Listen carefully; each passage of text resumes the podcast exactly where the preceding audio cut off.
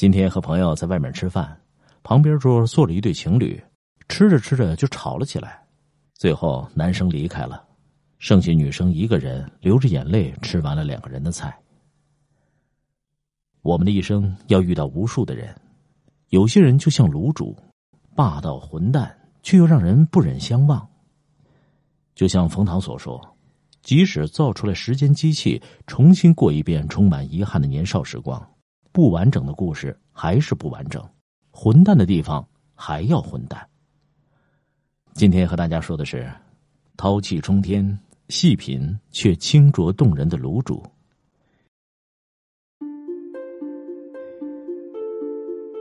对于一个二十四 K 正版的文艺吃货，如果对卤煮说爱，或多或少有点不合时宜，不爱。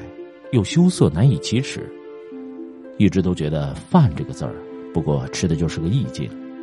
一家人想的是温馨平实，两个人唯美的是简单浪漫，一群人品的是友情欢畅。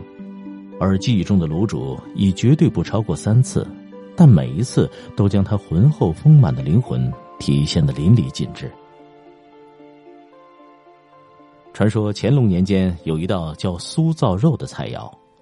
皇帝巡视南方，下榻于扬州安澜园某官员家中。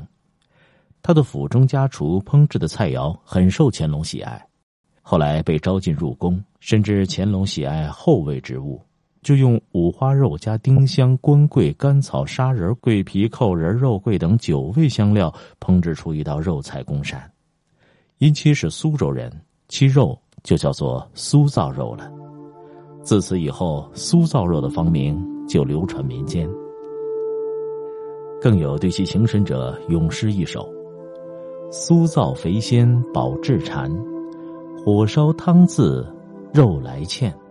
纵然饕餮人称腻，一滦高油已满山。”而卤煮盛行于北京城南的南横街。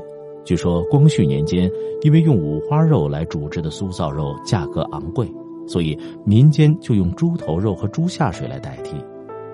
火烧切井字刀，豆腐切三角，小肠肺头改刀小块，配上一勺老汤，蒜泥、辣椒油、豆腐乳、韭菜花，热腾腾的一碗端上来，赤真翠绿，偶尔飘荡着的白肉更是满口之香。有一段状态不解风情的低谷期，某一个深秋的寒夜。悠悠轻声说：“走，带你去吃卤煮。”馆子不大，黄昏的厨灯下，一大锅解忧的奴隶欢腾作响，分不清角色的冒着暖心的气泡。近在锅边的火烧围成半圈，半焖半煮，随之是分不清心肝肺肠的气息。老板轻声询问要什么分量以后。麻利的放碗落勺，刀起声落，葱花香菜蒜汁辣椒，大功告成。洁白的碗边衬着浓汤烈味儿，一时间不知该从何下手。浑圆的肥肠傲娇的颤动在快烧，轻蔑的做出挑战的姿态，带着些许迫不及待，他便游走在舌尖味蕾，香艳的舞动着丰腴的身体。那乖张之人的味道瞬间暴胀开来，让人欲拒还迎，挡又不忍，放又不舍。下咽的那一刻，喉咙依旧带有丝丝的挽留，深主色的肺片也一样嚣张，滚进了肠气又自发的鲜美。轻巧的弹牙，粗犷的领着蒜汁的蛮媚，踩着辣椒的妖艳，细巧的讨好每一个神经细胞。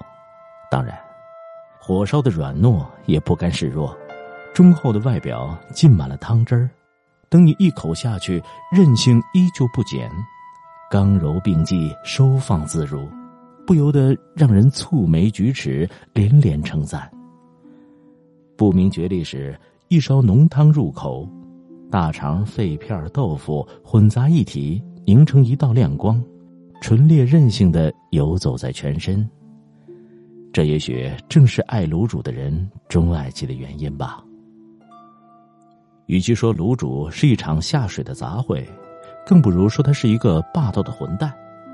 五大三粗，眉眼生利。但那种霸道，一旦你用心去触碰，却难舍难分，不忍相忘。人与人之间的相会相聚，除了缘分，还有一种叫磁场的东西作祟。